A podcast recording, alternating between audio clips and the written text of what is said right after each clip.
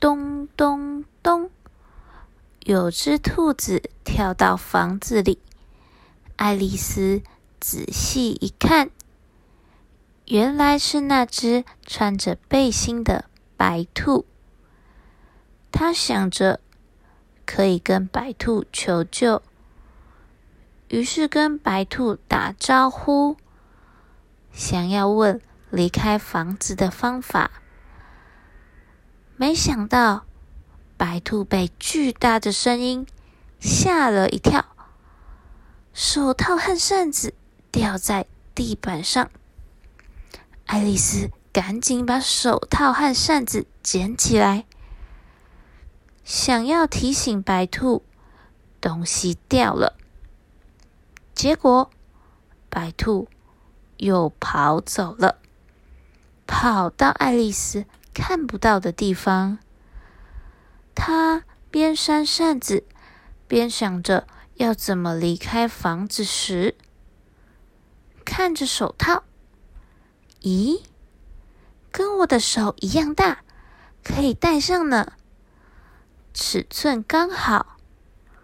啊，身体又变小了，不用弯腰，也不会撞到房子的屋顶。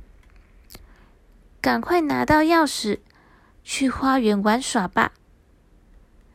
他奋力的想要爬到桌子上，扑通，他掉到了水里。怎么有这么多水？他想起了刚刚他哭的时候，好像掉了很多的眼泪。这些水都是眼泪啊！赶快游到岸边吧。旁边的老鼠也在游泳。爱丽丝想要和它聊聊天，于是她和老鼠分享她家里有养一只猫咪。老鼠听到猫咪，吓到全身发抖。赶紧游到离爱丽丝很远的地方。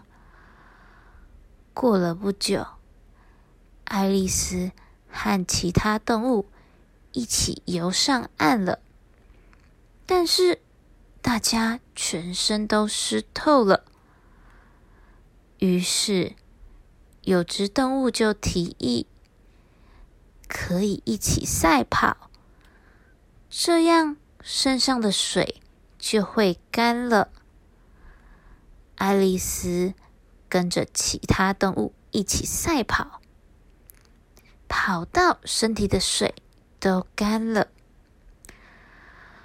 跑得这么累，大家都是这场赛跑的赢家，应该要有人给我们奖励吧？